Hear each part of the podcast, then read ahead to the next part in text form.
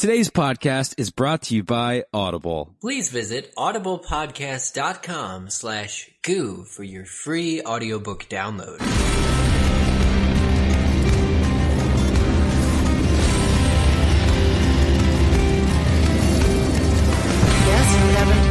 Work? Yes? No? Maybe so? It got so quiet. We're in the podcast right now. Oh We're no! creating it as we speak. It happened. That means that a new week has formed directly in front of our faces. It's Monday. Oh, thank God. Let us open the door into Monday. Mm. Thank God it's Monday, right? TGIM. I know. TGIF. Tig'em. Jesus. Tig'em. It's just been weekend too long. Like, who needs it?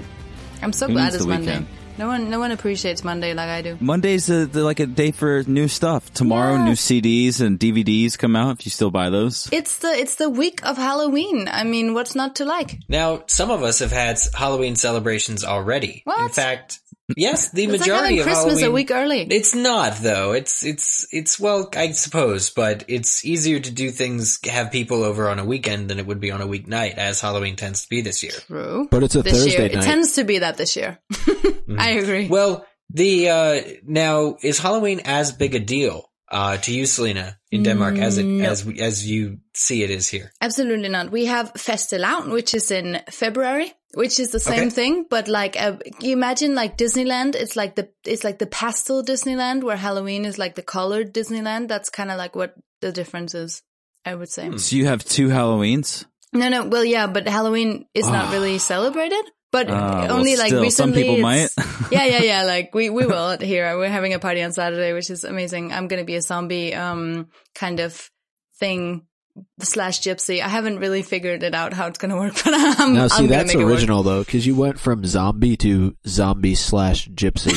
it work. yeah, I'm gonna be a zombie gypsy. I'm gonna make it work. I, Mary Masdor. I might tweet tweet pictures. Yeah, there you go. There you go. Yes, pretty Done. much. But- But, um, that's exciting. I, I still would like to point out the fact, though, that Halloween is on a Thursday night. So it's it's not like it's on a Tuesday night. It's on a Thursday night. You could take Friday off and continue the celebration into the weekend if you, wanted could. to. No, because that. then it's November. No, then it's November and you're celebrating Halloween, which is an October holiday. Everybody knows it's in October, even though it's on the 31st.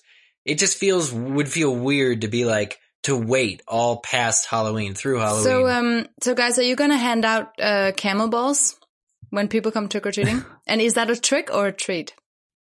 Both. It's a dual purpose It's a candy. treat. What are you talking about? Absolutely. it's a trick of a treat. Can we, Oh, can we yeah. agree on that? I think Thursday night's a reasonable night, though. A lot of people go out, so that makes sense anyway. That's True. true. People are just dead to the world on Friday. About? What I really want to see, though, is what people are like on Friday morning. Now If you're still zombies. wearing your Game of Thrones themed costumes Friday morning, you need to let us know on Twitter. oh yeah, we want to see those. like the the costumes are great. Everyone wants to see like your rendition of Jon Snow. We got a tweet recently put in the show notes where someone was dressed up like George R. R. Martin, and it was hilarious. I was thinking of uh, dressing up as the Blood Raven. Blood Raven. Mm, this is. I, I feel like this is a segue into a news story. It Am I feeling that right? Ooh. okay then. There's been a bit of casting news that's been taking place because, of course, you know, as much as we're immersed in a Clash of Kings here, there is filming going on for season four. Yeah. It's true. There's a real world. There is a real world. Well, is it really a real world? I can never tell. It's starting to become just like cloudy. They're all bleeding together nowadays. It seems as though a British actor, and I apologize in advance if I screw this up. Selena, you can correct me. How, Selena, how about you just say his name? Struan Rodger. Yeah, that's it. Thanks, Selena. You're welcome, Micah. Anytime. uh, that he has been cast uh, in the role of the three-eyed raven, um, but we know that uh, there has been a three-eyed raven already cast, which is an actual animal that we see uh, Yeah. in, the first uh, season or two on HBO. This guy is not an animal. At least This guy is not an animal. That's well, technically, He might be a party animal. We don't know.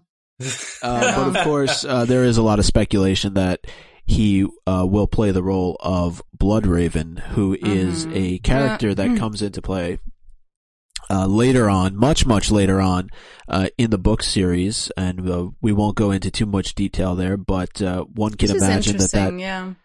yeah that that ties into Bran's storyline because Mm. let's face it, it seems like all ravens uh, and and other uh, animals, you know, play into uh, his storyline in one capacity or another. But uh, it, it just means that you know, as has been speculated many, many times, that we're going to start deviating a bit from what's canon and what Mm. you know would follow progression in terms of the second half of Storm of Swords, where this character uh, doesn't really come into play much until A Dance with Dragons. So now we are moving things around a little bit. But that's interesting though too, because from a perspective of having read the books without spoiling too much, I mean, this is sort of it's not really skipping anything in Bran's journey as much as it is just jumping ahead, but not really. I mean, they they're not skipping anything to get to this point. I don't think so. It's just going to be really interesting what they're going to do with Bran in season, like while they're catching all the other characters up.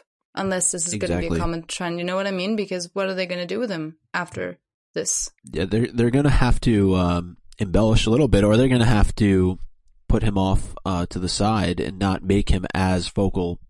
As focal, does that ma- does that make sense? But he, Mm. Focused. yeah, not as much a central point of view character as he has been through, you know, the first three seasons, and that might work depending on what other characters they destru- they decide to really focus on uh, in the upcoming seasons. You know, we didn't we didn't want to let this bit of casting news go by without discussing it uh, a little bit, and of course, for those of you who have read the books, you can go over onto winteriscoming.net or hypable.com and read more about this and see what others think about them moving this particular character up uh, in in the storyline. Um, and I, and I forget which article it was, but one did mention the fact Bran only has three chapters in A Storm of Swords Yeah. Oh, Oh wow. uh, prior to Dance with Dragons. It'd be interesting to see how this all plays out. You know, do they kind of make Struan a uh, uh, you know somebody who kind of is behind the scenes in the shadows? Or as we for- call him, Stru. Stru, yeah. It's true. there you go. It's kind of like stew, but with an R. Yeah, but with an R. Kind of makes me of stirring stew. It's like a verb. Strew. Strew that. I strew it. I mean, are, Micah, with this casting news and Selena too, are are looks a factor? Are you judging? You know, are you saying, "Oh yeah, that's just the red raven I pictured"? Mm, no. Well, Oh, okay. I don't know. How about I don't know if you, Micah, but I don't know. It, it's always hard once they once they cast people um, to say whether or not they kind of you know are in sync with the person that I was thinking of while I was reading the the actual book. Mm. Because again, there's separation. I think for a lot of people because you know it it reminds me a bit not to go back to Potter, but you know if you read the Harry Potter books before you saw the films, you have a very clear definition in your mind, or at least I think you would, right? Yeah. Of what those characters look like to you personally versus what the casting was like.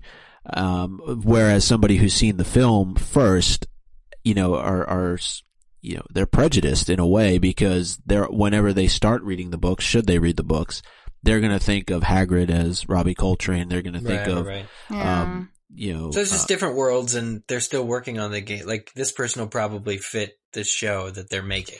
I think they've done a great job with casting overall. So I, I don't think that there's going to be any issues as far as as that's concerned. I know that they've played around with a couple of things, um, as we've discussed on the show. You know, Salladhor Saan Mm. is black in the show; he's white in the books. Um, you know, and they've they've obviously recast a couple of, of different characters, including the Mountain.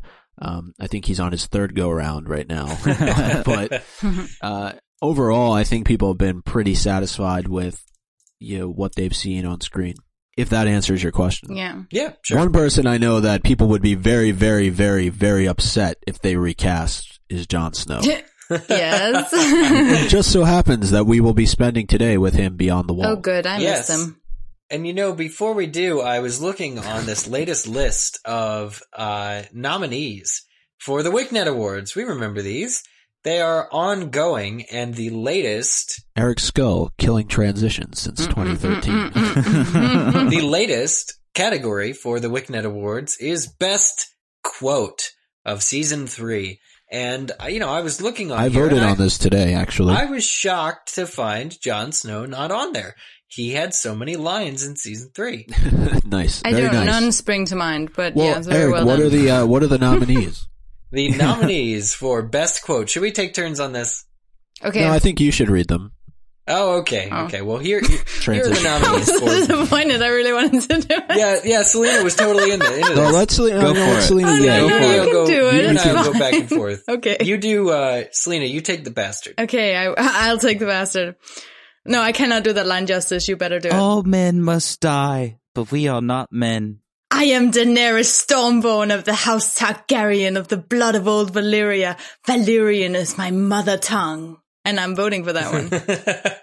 if you think this has a happy ending, you haven't been paying attention. I That, don't- I don't know is about that, Eric. Snow. That has Mm, to be a little bit more sinister than Mhm. that. You have to do. You're You're an actor. Eric. You It's almost this has a happy ending. You haven't been paying attention.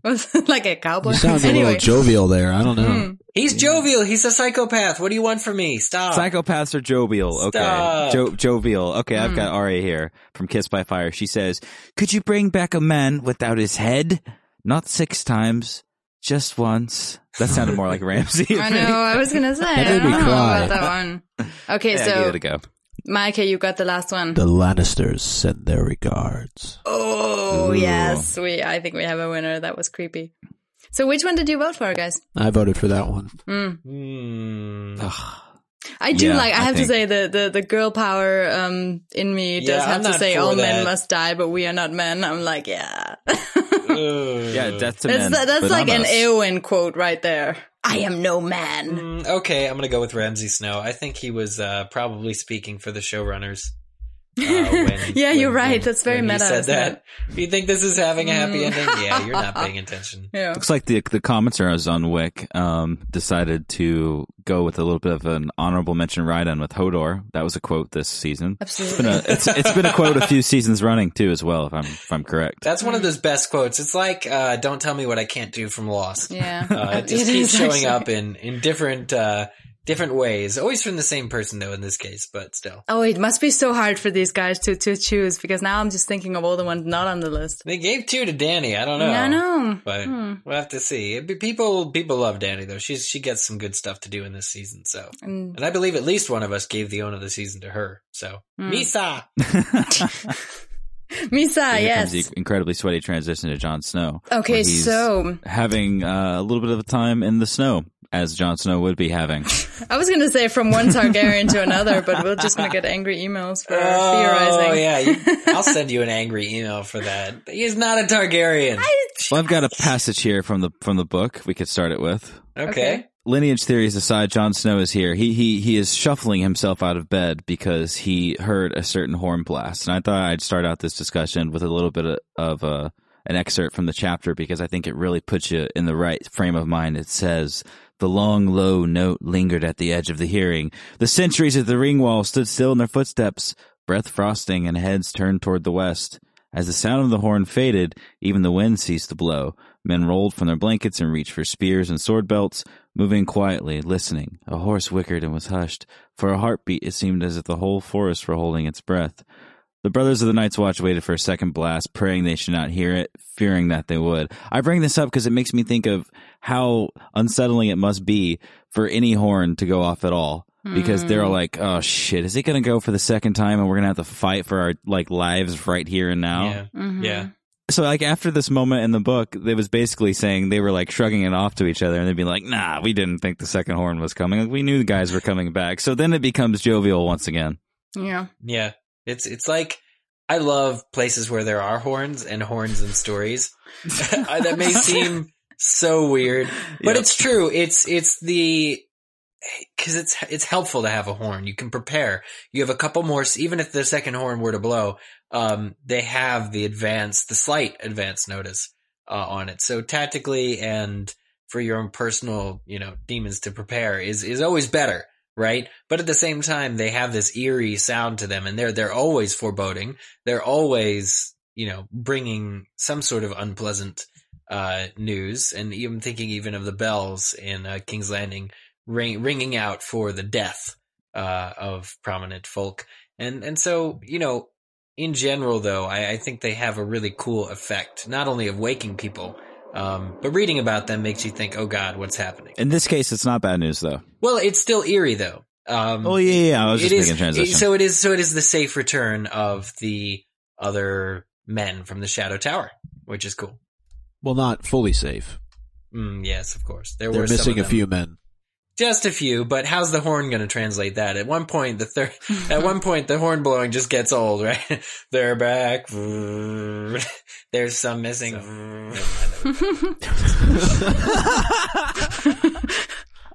They're hungry. Oh, They're I I was just trying to set up a transition where someone would be like, "Yeah, Corn Half Out's coming back." How about that? yeah, Qhorin Halfhand's coming back. How about that? or, or, or actually, just half a thing for half hand.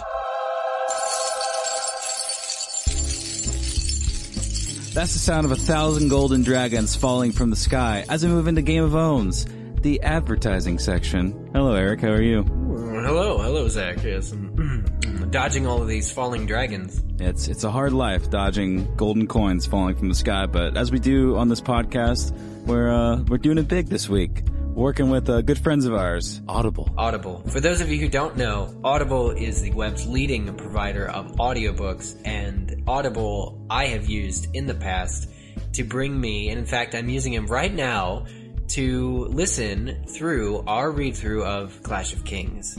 And this is how I'm reading along in the book while we're doing these chapters. You know, something that's really super convenient about using this is that I listen while I'm at work or in the car and I feel like I'm, you know, I'm reading, but at the same time, I'm perfectly able to, you know, multitask to drive to get where I'm going. And it takes no extra time. It's time I would have spent anyway, except I get to read a Game of Thrones book because it's an audiobook. And it's convenient because literally, like Eric said, it's a lot like what you guys are doing now, listening to this podcast. You guys, basically, listeners of this podcast, get a free downloadable token for one free audiobook, and that is when they sign up at audiblepodcast.com slash goo through us. And, you know, although we recommend that you download one of the Game of Thrones, uh, you know, books, particularly the Clash of Kings, which we're working at right now, you also have the opportunity to browse their massive selection of other books, uh, fiction, nonfiction, periodicals, number of other things, and you, you can just browse it and make your decision based on that. Head on over to audiblepodcast.com slash goo for your free audiobook download. It's a great opportunity to support the show that you've been listening to for now over 150 episodes. So we thank you ahead of time and say we can't thank you enough. Thank you, thank you, thank you. Okay, so we, we talked a little bit about earlier the uh, the Targaryen theory surrounding Jon Snow, but speaking of uh, good old Qhorin Halfhand, when he said when he sees Jon Snow, he recognizes who he is at once. Yeah, and he's like, "You have your father's look, isn't it? Yeah. So Have your mother's eyes." and I know we shouldn't go into too much detail about this, but there's obviously a lot of speculation about the parenting of, of Mhm. Jon Snow and, and where he comes from and who his mom and dad really are. But what does that say, though, that he looks very much like Ned and even Ned's dad? Well, I always felt that Lyanna was his mother, no matter what. Um, you know, Yeah. no matter who the father was. I really don't think there's like a third level of deception going on. Well, I think where Lyanna's like, "Promise me you'll take another woman's child for me, Ned. Promise me." right. He does a lot to um to hammer the point home that Arya, and this is in in Catelyn's chapter as well, which we we we we've read as well. We're going to read. Um, but Arya um looks like Lyanna. The rest of the Stark children look like Tullys, but Jon and Arya are the only ones who look like the Starks, and Arya looks like Lyanna. That's what I'm trying to say. So Okay. by that, by Jon looking like Ned, he's actually and, and like Arya, he's actually also looking like Lyanna. Is what I'm trying to say. But then again, there's so much confusion mixed up with it anyway, because it's like, do we know Lyanna's the mother? We don't really know that. we don't, but it. It's, These are all I just mean, guesses. It's hard. You know what I Mm. mean? it's just a really, really solid theory. I think the the the more the bigger question is who the dad is, and that's where the theories come in. But let's not talk about that because people get mad when we do that. So Regardless of all that, I mean, Qhorin is kind of re- relying on Jon Snow being a Stark uh, for the reasons. That's kind of why he takes him along at the end. I kind of saw it as Qhorin could see that Jon could hold his own and wanted good people with him. And maybe he wanted to allow Jon to kind of stretch his legs a little bit. And, you know, he was just cooking him breakfast. When, when the half hand comes in, hmm. he's, he's receiving half hand for the Lord Commander because this is his role as being his steward. And so he's receiving him. He's taking the breakfast orders. He's going out and, and cooking the meal with Ed and the boys and, and bringing this deliciousness back in, which is, this is what he ordered, which I really liked. He was offered wine. He was offered spiced wine or, or, or ale. And he was like, water. boiled water will do. Now tell me that doesn't actually sound pretty good. Mm. Where it, it's so cold, everyone is just freezing. They're at the fist of the first men. Everyone's rolling in. They've just come back from their range, and he's turning down these alcoholic drinks. And you know, knowing so much of what we know about Half Hand so far in the chapter, that he stands straight as a spear, and he's this just rugged, badass dude who caught an axe coming toward his face Yeah. with his hand. This guy is like, yeah, I'll just take some boiled water, and uh, he just ordered orders proteins right after that. And I just thought, you know what?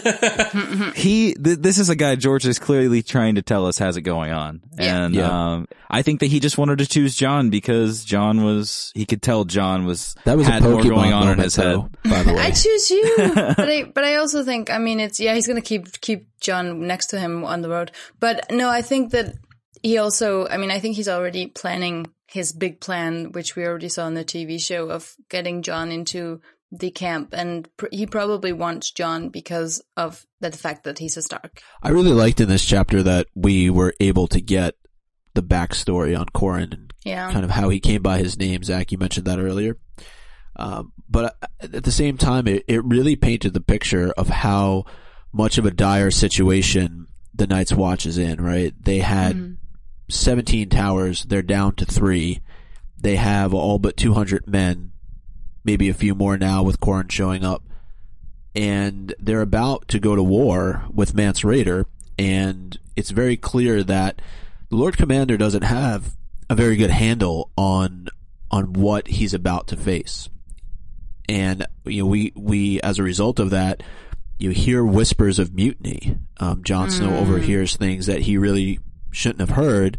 Uh, doesn't think about bringing it to the Lord Commander. But, you know, as we know from the TV show, it's very clear that these men of the Night's Watch are, you know, about as loyal as sellswords are. Yeah, and that's a shame because they took a they took an oath, you know? I know Well, a I lot of them didn't have agree. I get it, it's cold. Bastards. I get it, it's cold up there, and that makes men want to protect themselves and that sort of thing, but regardless of who they side with, like uh Chet and and Lark and them talking about not going to the Frost Fangs, no matter what old bear says. Like, come on. I mean, seriously, like you're cold no matter what. These are all you're up there, you might as well do your duty. Like if you don't have duty, what do you have? Who are you?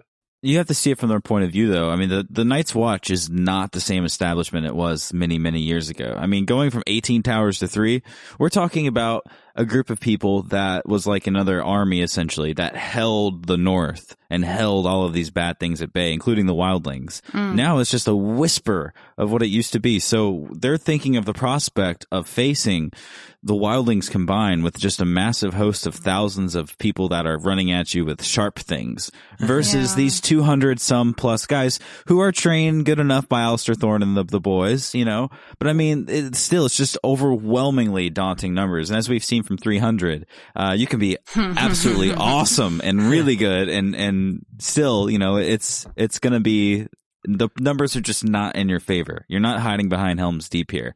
Like you're attacking them. You're Yeah. you're the first line It's of defense. It's pretty stupid when you think about it. Like what they're doing, you know? Yeah, and that's why Micah was like, I, I don't really think Lord Lord Lord Commander has a handle on the situation, and they feel the same way. So it's like uh, Uh, we took an oath, but it's not the same that it used to be. So I don't agree with how craven they're being, but I think there's so much, there's so many smarter ways to do it than what they're doing now. Yeah.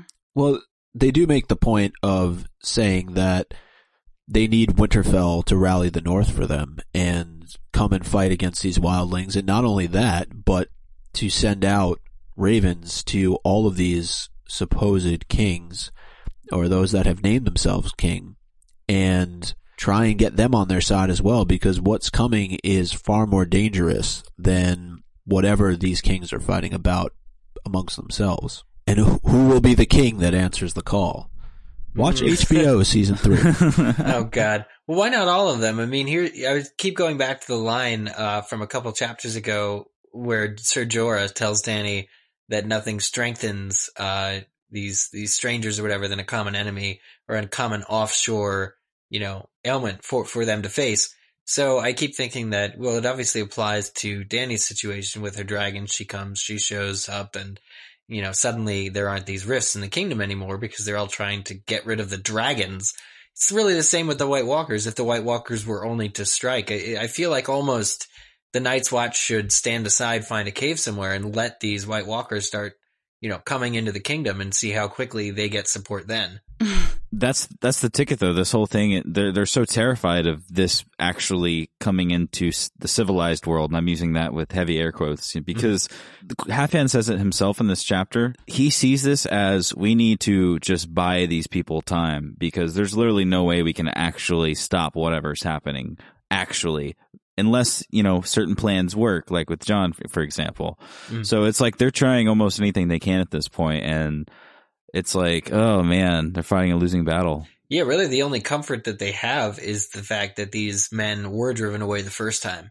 Uh, you know, these White Walkers, these beings, these creatures were kept at bay for thousands upon thousands of years. I think that gives them a little bit of hope uh, that it can be done again. But it, it is really a twofold war, though, for them. Yeah, it's the wildlings and the White Walkers. Yeah, exactly. And so we're left to really wonder what is going to befall the Night's Watch because the battles that they're facing, you know, they're they're facing man and they're facing the supernatural both at the same time and yet back in King's Landing or back in really south of the wall in general, you have these these kings who are you know getting ready to fight each other and you're wondering to yourself it, it's like you said Eric when you're when you know you think back to the Dany chapters ultimately all these wars are taking place on all these different fronts.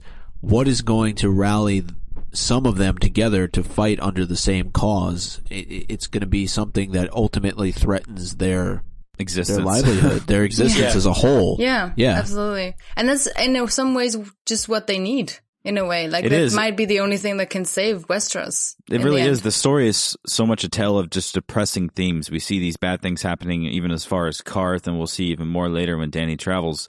Uh, not to mention what's going on in Westeros. And you you hear old Bear say things like, "If Winterfell were there to kind of pick up the slack after we're out of the way and and start leading the war north, like you can think of Robb's armies and think, you know, that really would help. If they weren't fighting anyone, anyone else, think about all of the men and the things they would be able to do against these wildlings. They could surely destroy the wildlings, probably just the north themselves. Mm-hmm. It's just like so sad because you know when he's saying these things, that's not going to happen. I mean, you know by reading it this far in the book that they're way too caught up in their own shit. Yeah. Yeah. But Jon Snow does something very smart. It's kind of glossed over a little bit, but the fact that he divided up the dragon glass that they found and gave it out to a number of different people Yeah. is Mhm. is in my mind very advantageous because we know that Jon Snow is going off now, you know, with Qhorin Halfhand, but he's left his brothers with something to defend themselves, even if they don't even even realize it at this point. I mean, Dolorous Edd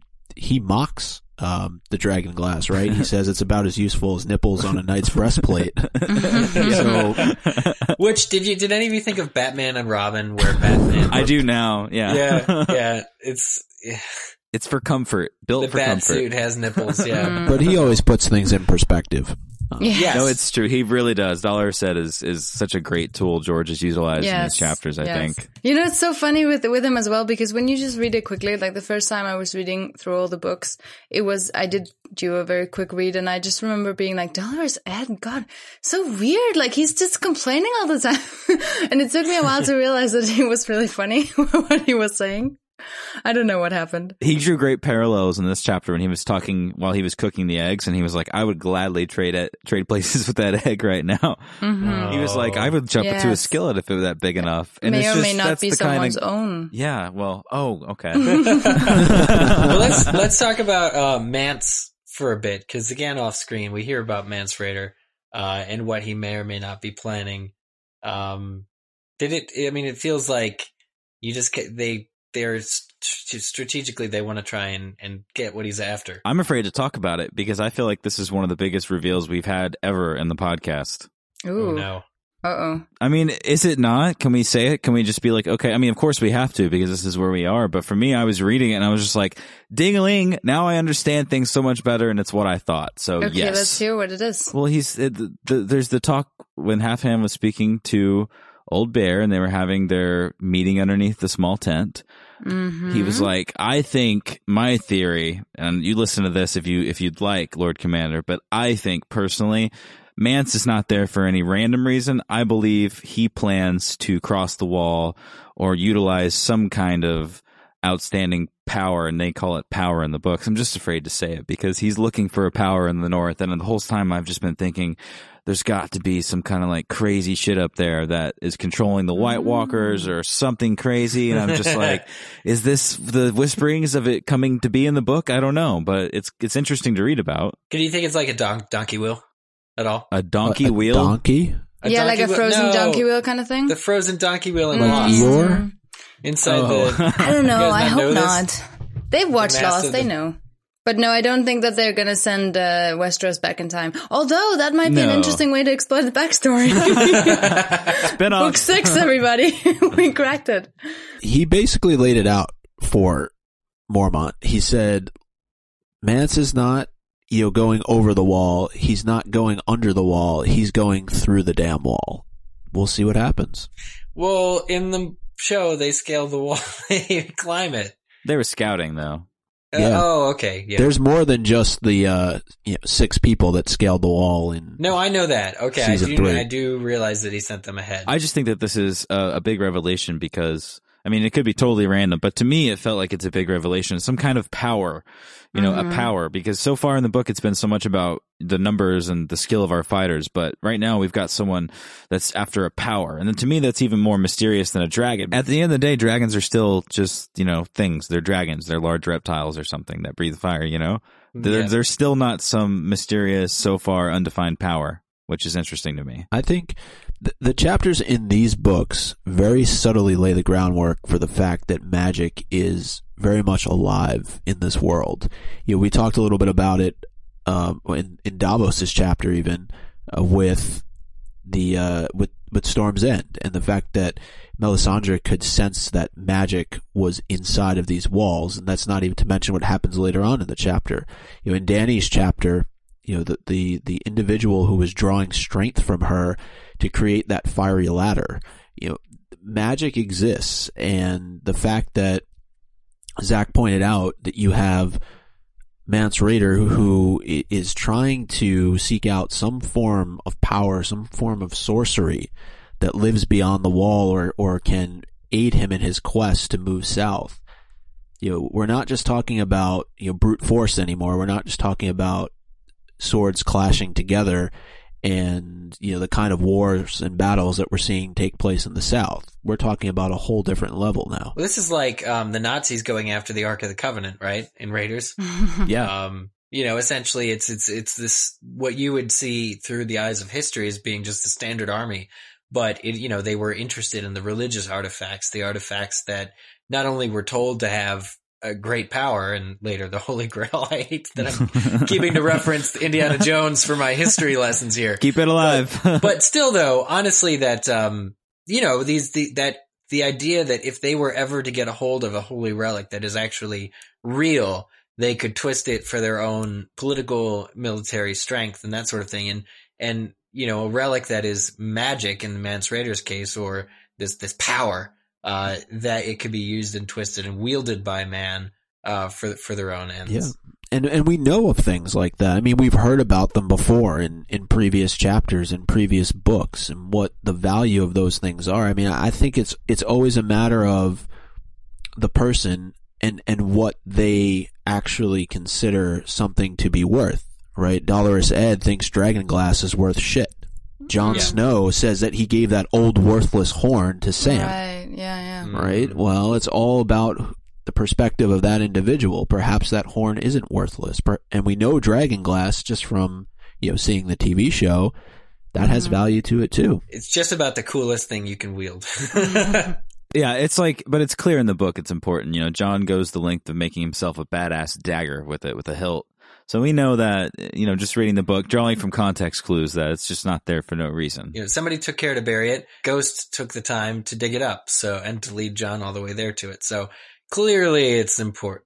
Yeah. Books getting magical, guys. I know. I Stuff's love it. I happening. love It's like it. Harry Potter. It's interesting But because not. so far we've we've I mean it's been years on the podcast, I guess, months and months and months and chapters and chapters and chapters and books and books and chapter by chapter by chapter by chapter by yeah, and it's just like it's it's turning into something that is m- even more mysterious, you know. Yeah. It's, and they're finally, I feel like George is finally giving us the breadcrumbs to the rest of the story because I was I was talking with um Axe Chucker and Marco the other day on Skype, and we were talking about the books, and he was just they were just kind of laying out the how they saw the pattern of the books unfolding and about how Oh, I hope they kept their the spoilers themselves. they, they did. They did. They they kept. They they said that you know there's a flow to the first handful of books that they feel will be, and this is just kind of summing up our conversation that they feel will be, and I completely agree, um, mirrored but like doubled. So essentially, we're going to see some of the power of these earlier books. I mean, we've got two complete books left that I have a feeling are just going to be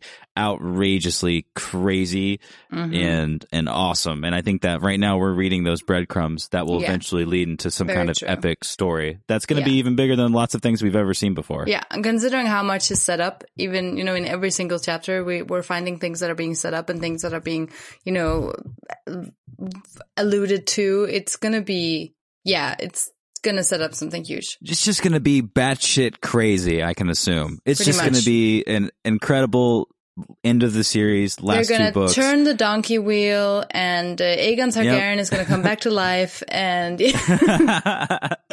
Obviously, we'll keep crazy theories uh, to ourselves. Not we have Yep. the show for that. Guys, it's time for Shall we own it? Oh, I have an own. Okay, my own is the quote that uh, Zach um, introduced earlier in the podcast. Thank you very much for that. Everybody is No dying to hear it.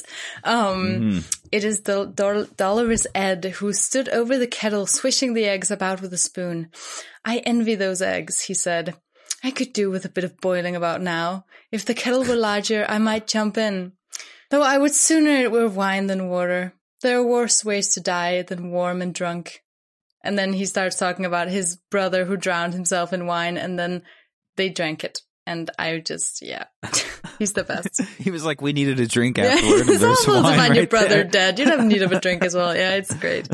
uh, mine I spoke about earlier as well. Just Qhorin um, choosing Jon Snow and you know allowing him into the north. Obviously, we, there wouldn't be a story if he hadn't done this Mm. because we aren't POVs with anybody else. Yeah. Um, but it makes things interesting for up and coming. Well, he needed Jon Snow to be allowed to go into the tall grass. No, So nobody. it worked. It worked for him as well. oh, I Still, keep man, trying. there's like, yeah. All right. Well, I have less of interesting references in my own or um, comments that could be derived from my own, but I think it just needs to go to Old Bear's Raven, who, in the midst of their conversation, just at the tail end, when they kind of all realized there was really no way out of this because the South is not going to help in any way, shape, or form, most likely, uh, the crow just starts going, Death! Death! Death! Dead! Dead! Death! Just starts saying that, and it's just like, oh god, that is, imagine that conversation, where they are, how cold it is, how delicious the food is, and then he just starts saying, yeah, you're gonna die. Yeah, I'm surprised that bird is still alive. I'd really like to give my own um, to Dolorous Edd as well for the quote I read earlier, but I think I'm going to give it to Sam. oh, of course. He just asks Jon to further annoy Eric. Has your uncle come back yet? There's the obligatory Benjen Stark that doesn't annoy me. I mean, question. It, it doesn't. I am waiting patiently for Uncle Benjamin. I don't know that we're ever going to find out where Benjen Stark oh really no! is. Don't say that. I just think he went beyond the wall and he's never coming back. That's my own personal theory. It- It'll probably be proven untrue at some point, but that's what I think. But I give my own to Sam because, you know, despite everything that's going on, he still thinks about family. Yep, that's a good own. I like that. well, I feel like we are a family. Oh, Do you? We are. And so we feel like we are a family with all of our listeners who have also sent in owns. One, a Leslie Barres wrote in to us, and, and she may no longer be Barres for reasons that you will see. Um, said to us yesterday, listening to Game of Owns as I get ready on my wedding day. Whoa! Thanks, thanks, Goo, for keeping me zen on my big day. Drew and Leslie getting married hashtag. Wow. Congrats, Leslie. We're so glad to be a part of your big day, Leslie. we hope it There went well. no, this is like we're in the wedding party, guys. Mm. I was texting uh, Eric. I forget. I was texting one of you earlier today, and I was like, "Guys, there's someone that's listening to our show in their wedding dress. Just want to let you know that." I, I mean, I cannot think of another sign for having made it, you know, but not just made it, but you know, really, it's a mark of pride for us to have produced something that gets listened to I on don't a, know we- what we've wedding made, day. but this is pretty damn cool. So that's awesome. We just really want to say that that that we appreciate. Al- although we did have a uh, a uh, a man uh, point out uh, something, you know, quite quite rightly. This was Gordy Walsh, uh, who, when we shared this story on Facebook, uh, remarked, "Is she crazy? Game, Game of Thrones, Game of Thrones, and wedding should never converge ever." So we hope, and we now we, we, have to haven't hear from you. yes, it's been a day since we've heard from Leslie. Um, so we would like to hear from her again.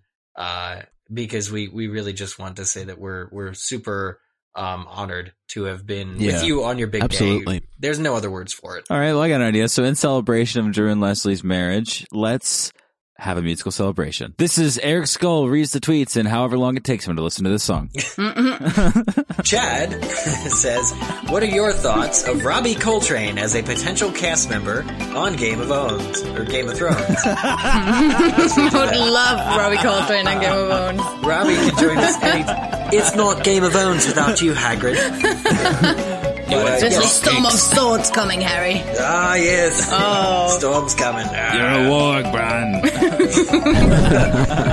Uh, Chad asks us Manderley for the TV show. How would we like? Sure. yes. Yes. Why not? I, I accept.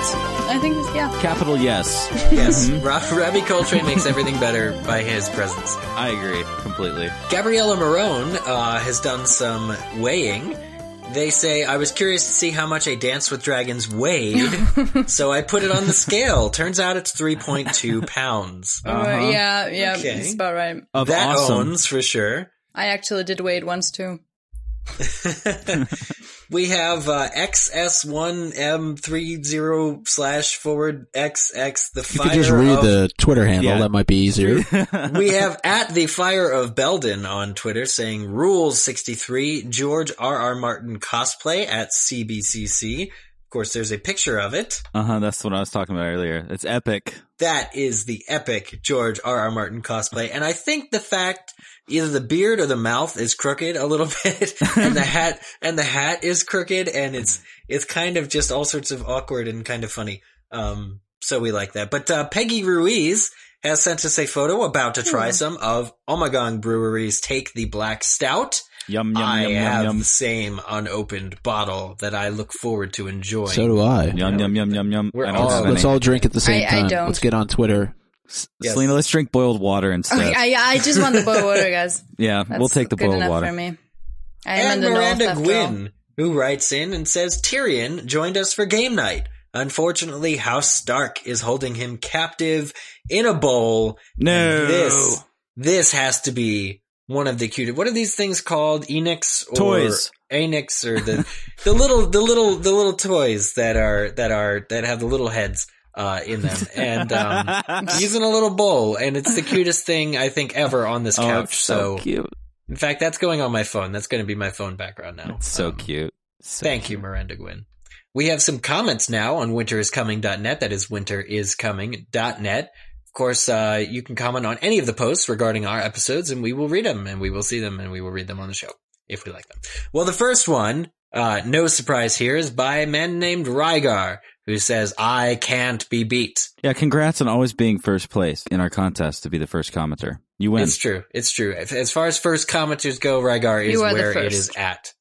Yes. Now, we do want to give a birthday shout out to Oz of Thrones, who recently had a birthday. Happy birthday, Oz of Thrones. Happy birthday. And Chicken Duck agrees with my assessment on last Friday's episode that the fan art by Anja regarding the Shadow Vag scene really is strangely hot. Oh, There you go. You got it. okay. And speaking all of this scene, we We did get a few emails in. You can send those into contact at gameofowns.com. Audible. John Webster says my own goes to George for chilling me to the bone slash scaring the hell out of me. And uh, he quotes the book. He had only an instant to look at it before it was gone, twisting between the bars of the portcullis and racing across the surface of the water, but that instant was long enough. He knew that shadow, as he knew the man who'd cast it. This is, without a doubt, one of the most memorable and frightening passages from the series, just superbly well written, and a really big what the fuck. You could have said WTF, but whatever. You went for it. That's cool. I did. Uh, Dave Clark, speaking of emails, wrote in also and said, I found Game of Owns after Micah stumbled into the Alohomora podcast a few weeks back. Was I And drunk? I guess you were, you must have been pretty, uh, buzzed sounding. And I'm so grateful that he did. Never mention that I'm on a Alohomora and on this show, but whatever. Since he plugged Game of Owns You at just the end. did. Oh, Yes. that's the key. Someone did. That's the key. Plugging Game of Owns. Okay. After numerous Song of Ice and Fire references. I'm deployed with the Navy to the Middle East and brought my Ice and Fire books with me to read a second time since I felt like there was so much I missed on my first read through. Your podcast gives me a great commentary to accompany my reread. Thanks so much. Also, my own in the Davos chapter goes to King Stannis. It takes some camel-sized balls to ride the fine line between justice and humiliation in honoring Davos with knighthood while cutting off his fingers to pay for his years of smuggling. In this chapter, he rides that line again, showing Davos honor while reminding him of his lost digits. To me, it seems Stannis knows that Davos is supremely loyal to him due to almost entirely the fact that Stannis did cut his fingers off. Davos know the king is just and true in all circumstances, even to a fault, and because of that, Davos will remain loyal to Stannis to the end. Oh, that's a really, uh, Yeah. really great point. Mhm. And, uh, thanks, Dave. Uh, we, uh, we're glad that, uh, you know, we can, uh, be in your ear holes, uh, while you're, uh, deployed over in the Middle East. And we hope that, uh, you return home safely very, very soon. And good luck on your reread. I think everyone needs to do a little reread every now and again, right? Especially so. me. Just because, say Yeah, we need to. So much to remember. Reread. And remember, Reread. ladies and gentlemen, there are a very, very small amount of small days in between now and Halloween. Ooh, Ooh. scary. Ah, that means you have Just Go in costumes. search of blood. And by the way, there is a costume contest courtesy of winteriscoming.net for the best Game of Thrones costume. I know we asked you guys on the show to send us yours as well, but don't forget. And of course, if you plan on dressing up as our hosts, uh, which, uh, you know, we still challenge you to do, be sure to send those pictures as well. We're really looking forward to seeing some of you in fishnet courtesy of, uh, Eric's, was it, what did you dress up in fishnet for it was, last it year, was Halloween? uh, Finnick Odair, but uh, it could easily be confused as Theon Greyjoy. It could easily be confused. Easily, easily, easily. No, Winter's Coming has this great banner saying says Halloween is coming. That was a very spooky laugh. And with that, I'm Zach Louie. I'm Eric Scott. I'm Selena Wilkin. that was terrible. Like a witch or something. because my voice just already sounds that way, I'm Mike Catanabel. it's going to be spooky next time. Bye, guys.